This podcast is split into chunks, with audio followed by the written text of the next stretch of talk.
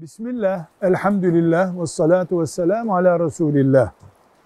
Bir Müslüman bulunduğu yerde Kur'an okumayı bilmeyenlere Kur'an öğretmek zorunda mıdır? Elbette kendisi biliyorsa.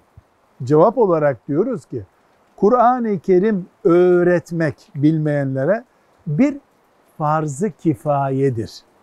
Ne demek farz-ı kifaye? İki boyutu var. A, bu bir emirdir. Allah'ın emridir Kur'an öğretmek kim istiyorsa. B, kifayedir. Yani bir kişi öğretiyorsa herkesin bu görevi yapması diye bir şey yoktur.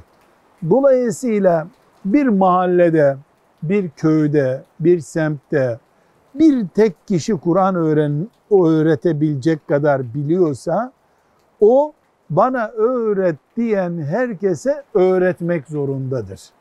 Hayır bilenler çoksa ve öğreten biri varsa, Diyanet'in böyle bir kursu var, insanlar orada gidip öğrenebiliyorlarsa kimse böyle bir yükümlülük altında değildir. Velhamdülillahi Rabbil Alemin.